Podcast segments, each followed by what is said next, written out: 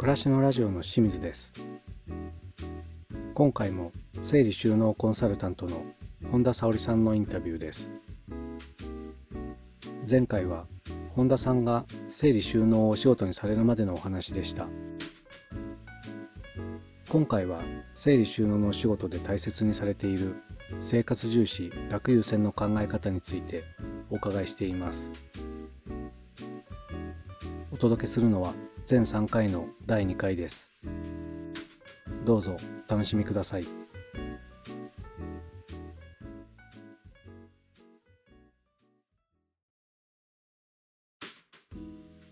では引き続き整理収納コンサルタントの本田さんにご自宅でお話を聞いていきます。よろしくお願いします。よろしくお願いします。本田さんあのお仕事のホームページとか拝見すると、はい、あと本の中でも生活重視っていうワードがよく出てくるんですけども、はい、この生活重視っていうのは、まあ、整理収納においてではどういう意味合いになってくるんですか？はい。そもそも収納って何のためにするかというと、うん、物を使うためだと思うんですけど、はい、そのものを使うっていう行為は、まあ、生活そのものですよね。家事をするとかお仕事今家でやる方も多いと思うんですけど仕事をするとか、まあ、子育てもそうですしいろいろ家の中でこう活動生活する時にいろんなものを使ったりしまったりまた買ってきて捨てたりとか、うん、もう物が動くと思うんですけどそのもののその住所を作るっていうのが収納するっていうことなので使いやすくするためにすることなんですよね。決してきれいに収めるっていうのを目的にしないようにはしています。うん、そうじゃなくて使いやすいかどうか。それはつまり生活がしやすいかどうか。っていうところを大事にしているので生活重視。もっと言えば楽を優先っていうのもこの後に続けて生活重視、はい、楽優先っていうのを、まあ、モットーに掲げてるんですけどやっぱり何をするにも楽な方が嬉しいし楽じゃないと逆に片付けってできないと思うんですよね。使う時は別に、まあ、ちょっと多少面倒くさくても、まあ、使いたいから取りに奥の方にあっても遠いところにあっても取りに行って、じゃあ使い終わりました片付けようって時にまた遠いとこまで戻しに行くっていうとやっぱみんな面倒くさくなっちゃってその辺に置きっぱなしにするとか本当はこの戸棚の奥なんだけど手前に置いちゃうとかなんかそういうことがこう積み重なって部屋って散らかっていく。片付けがこうおろそかになることで 散らかっていくのでそのものをしまう時の住所が、まあ、ちゃんと理にかなってて全部こう楽、うん、特に使用頻度高いものほど楽な収納を作るっていうのを心がけています。なるほど、はい、そっか。その生活っていう解釈が、はい、今お話を聞いてるとその一個一個の動作の集合体が、はい、まあ、生活っていう概念になっていて、はい、だからその一個一個の行動動作がスムースにいくとか、はい、簡単にできるとかっていうふうになっていけば、結果その暮らし生活が楽になるというかしやすくなるっていうふうな考え方なんですね。はい、なので誰かお客さんのお宅の収納を一緒に考えるっていうサービスをやっていたんですけどもその時はその人の生活を知らないとうちのいい収納っていうのは作れないのでまあ、生活を本当とことんヒアリングするっていうのをやります。例えば朝起きてどんな動きを今日私と会うまでしたかとか、はい、そこにどんな例えば不都合とかこう不便があったか。ある人は朝着替えをする時に走って廊下を走って服を取りに行くっておっしゃった人がいたりして、うん。えーはい、ってことは遠いってことなんですよ。ね。忙しい朝に走って服を取りに行かなきゃいけない。それはじゃあもっと遠くないところにした方がいいかもねっていうことになったりとか、うん、なんか生活でその人が自然とやっていることに注目するっていうことが、まあ、生活重視というワードの意味かなと思います。なるほど私もあの無印良品で、はい、まあ、店舗にいたのでその整理収納とか、まあ、ご購入の相談として、はい、その整理収納のサポートをするんですけども、はい、そのだからこそかもしれないですけど整理収納って聞くとなんか空間の捉え方で考えていく。空白を作りたいから、はい、ギュッと押し込めて新しい空間を作るみたいな発想になりがちだなと今思ってて聞いて、だからそういう空間の話ではなくて動作の話行動の話整理収納ってそもそもっていうところは、なんかすごく新しい発見でした。そうですね、うん、その行動をよく観察して辿っていくと一日でその人が使ってるものってそんなに多くなくて、えー、家にある例えば食器棚の中の1割とかなんですよね。その食器100%のうち1割ぐらいしか1週間に登場しないというか、えー、っていうのも結構どのお宅でも起きていたりしてそれってやっぱ使いやすい食器が決まっていて、うん、そういうのをこう自然と手前に収納してるんでそれを順繰り使っている服とかも同じ。だったり、タオルとかも結局ぐるぐる洗濯してまた使って洗濯してだから5枚あればいいんだけど実際は20枚あるとか、う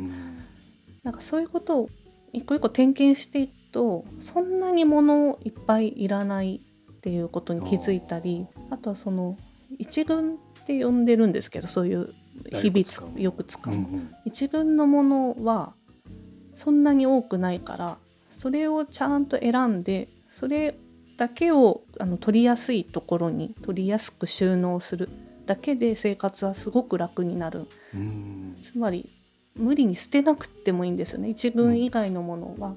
一文以外のものは清水さんがおっしゃったようにギュッと収納されてても別に困んないというか、うん、取る時にちょっとこう面倒があってもそんなに使わないんで2軍3軍がギュッとなった分 1軍はゆったり今までよりしまえるんで、うん、楽に戻したり取ったりができるようになる。だからよくお客さんに言われるのがこういっぱい物を捨てさせられていっぱい収納用品を買わせられるのかなって言われるんですよ。全く逆で、うんうん、ただまあその1軍2軍3軍の線引きをしっかりして、2軍3軍ギュッとして1軍はゆったりしまっていくと今まで使っていた収納用品もそんなにいらなかったねってなったり家具が丸ごと1個いらなくなったりとかこともあるんですよ。だから意外とそこの1軍をちゃんと選び取るっていうことが大事なのかなと思います。それだけで部屋はあんまりか何か新しいものを導入したり無理に捨てなくても劇的に生活はしやすくなるんですよね。その一つのものっていうか道具って見る例えば先ほどのタオルだと、はい、カテゴリーとして見ているなって今自分で気づいたんですよね。タオルっていうのが一緒に置くっていうところは多分できてると思うんですけども、はい、そのタオルの中に1軍とか2軍とかがあって、はい、そこがちゃんと区分されて、それに見合った置き方とか、場所の空間を取ってあげないと整ってはいるのかもしれないけども、はい、実際は何も楽になってないというか、はい、使いづらいっていう風になっちゃう。面白いですね。そのもの自体は全部一緒なんだけど、はい、意味合いがちょっとずつ違っててそこを把握できてないと本当にうまくできないんだなっていうのは。そうなんですね。だからよくそのタオルはいろんなお宅で、まあ、枚数多いっていうことがよく起きてるので実際に使うよりも多いっていうのがよく起きていてタオルはタオルだからっていうので一緒の場所に収納してて、うん、作り付けのよく洗面所にあるような細長い。収納の、はい、ほとんどをタオルで埋め尽くされてる。だから他にもっとこういうものを例えば下着とかもここに入れたいんだけど、うん、入らないのよって言われるんですけどよく見てみるとそのタオルの半分以下の枚数で足りる、うん、それを一文として他はま別の場所によく風呂敷でキュッて包んでこうストックにしたりとかもするんですよね、逆にきれいめなのをまたこの一文をこう順繰り使ってって、うん、それがくたびれたらじゃあ一軍に下ろしましょうっていうことでちょっと別の場所に保管とかしてそうするとその収納細長い収納のタオルはほんの一角ですんでで空間が他にも空くのでじゃあここに別のこういうものを入れましょうって言ってそうすると生活がしやすく、うん、今までせんあのよくあるんですけど洗剤？洗濯洗剤を洗面台の下に収納して、ありますね収納スペース、はい、はい、なぜっていうともうずっとこうだからって。毎日かがんで取って、ま、毎日かがんで戻すんですねって言うとああそう言われてみればって。でも本当はもう立ったままこう手にスッと取りやすい高さのところに収納があってそこはタオルでいっぱいだから入らない。でもタオルの1軍2軍見直せば1軍だけにすればそこに洗剤入った。ああ楽になったっていうのが生活重視楽優先ですね。こういわゆる腰より上の位置だと取り出したり戻したりすることができるから、そこをどう活用するかみたいな、はい、ね、収納の話とかでよく聞きますけども、はい、でもそこに適正な量っていう考えを持ってこないと、ね、どんだけスペースがあっても足らないよみたいな話にもなっちゃいますもんね、はい、捨てなくてもいいって考えるとちょっと取り組みやすいかなと思います、ね、皆さん捨てられないっておっしゃる方多いし、まあ、ごもっともだと思うんですよね、まだ使えるタオルを捨てるのは忍びないんで。それを順番に使いこなしていくというか、はい、本当にでもタオルは置く場所は一箇所って思いがちというか、はい、固定概念みたいなのがあって、はい、でもそれって何の根拠もないから本当に行動に合わせれば当然場所は2箇所あっていいはずだし、はい、それが使わないんだったら奥の方にしまっとけばいいし、うん、使うやつは広く使ってやるっていうのはそうです、ね、聞いてれば本当にそうだなって思いますね。うん。あと家の中でちょっと高い位置だったりいわゆる取りにくい場所って余りがちなんですよ逆にあのよく使うものはしまわないので、はい、そこに。じゃあここ何しまうっていうところが空いてたりするので、うん、じゃあそういうところに2軍としたものを1回保管しましょうっていう風にクローゼットの上の方とか靴箱なんかも天井から床までたっぷりある靴箱結構あるので、はい、その上の上段の方とかもう全然その靴箱という概念をまあ、収納庫と捉えれば、上の方は取りにくいからあんまり使わないもの周頻度の低いもの入れようっていう発想に変えるといろいろ可能性が広がるなと思います。この生活重視楽優先っていう考えは、はい、1個前の質問でその整理収納を志して、はい、仕事始めた頃からあったテーマなんですか？その途中で出てきたものなんですか？その私がこの好きなことって放っておってもやってしまうことだよって言われて、うん、あ片付けかもって気づいたのと同じような感じで私が収納をいろいろ考えたり直したりってする行動ってやっぱ結果的に生活を楽にしたいからだなっていうのはなんか放っておってもそうやってたなっていうのがまあ、仕事だったら仕事の効率が上がるとか、まあ、結果いいことがあるっていう人の動きが結果すごく楽できるっていうところを重視してやってたなっていうのは後々こう気づいたというかそれを言葉にしたら生活重視楽優先だったなっていう感じですね。だからこの言葉が生まれる前からやっていたことは同じでずっとやってたなっていう感じです。当然誰もが片付けするし、はい、まあ、整理整頓は、まあ、日常的にいろんな意味でやってると思うんですよね。はい、まあ、本田さんおっしゃったみたいな本質だと思うんですよね。はい、なんでそれやるのとか、どうしたいのみたいなところがそういうふうに考えてやるべきだって思うんだけども、それはでも最初からそうだったんですね。本田さんの中でそこって何かに強制されてる教わるわけじゃなくて、自分の中でそこがぶれずにずっとあったっていうのはすごいですね。多分工夫することで、うん、あのその後自分が得するっていう体験をすることが好きなんだと思います。なんかそのちょっとそういう時にこう感じる越な 感覚を収納を改善すると感じられるので、うん、工夫が好きっていうのがあるかもしれないですね。覚えてらっしゃればですけども、はい、その越を感じたと、はい、一番最初ってどのぐらいの頃ですか？高校生とかですか？あの小学校3年生ぐらいで多分一人部屋を与えられたんですけどまあ、その当時から部屋をいろいろいじくるのが好きだったので、まあ、その頃まだ収納が好きっていう感覚ではなく、うん、部屋をこうあれこれ模様替えしたりとかするのが好きだったんですけど、それであの部屋にカトラリーフォークとかスプーン箸をなんか置いたらそこでご飯食べたりとかもしてたので自分の部屋で。なんかいいんじゃないかと思って、うん、それはその時私が考えた工夫だと思うんですけど置いてみたんですね。そしたらば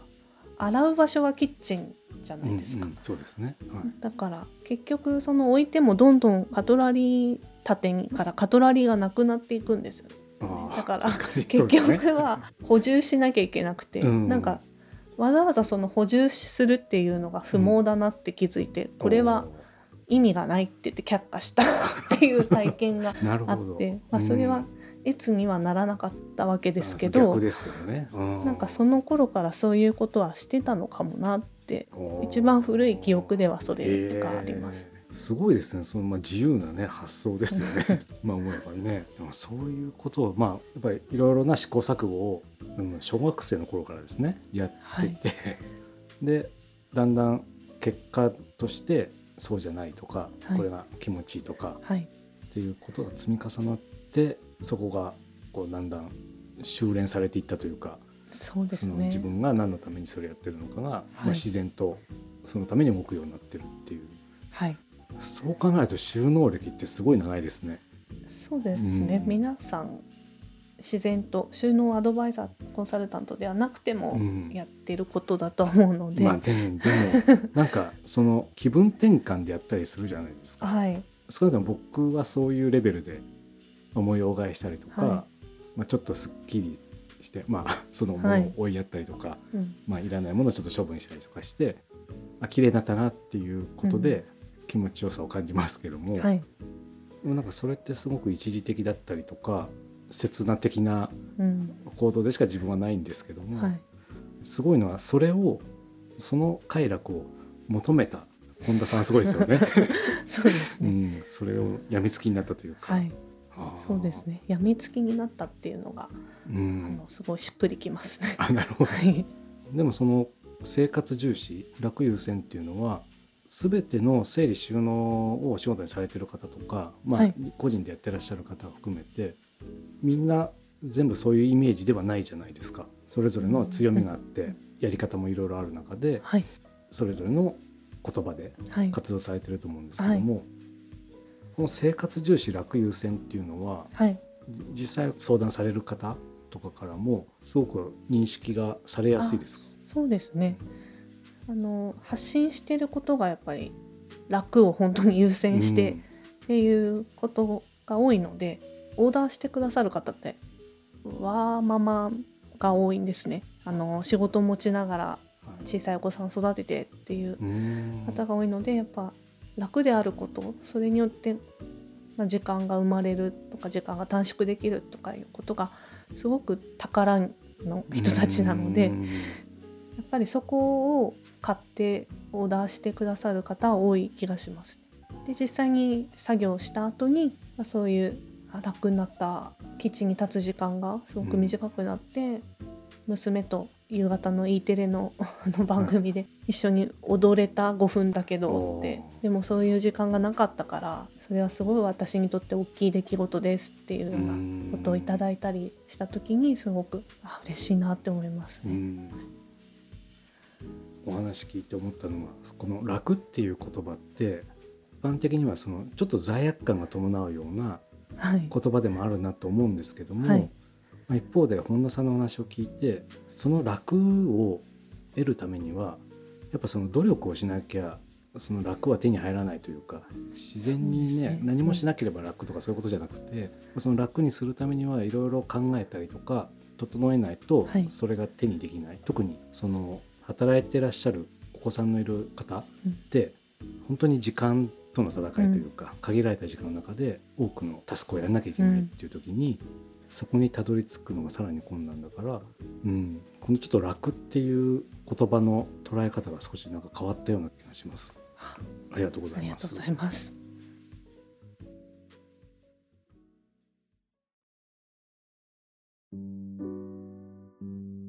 いかがでしたでしょうか？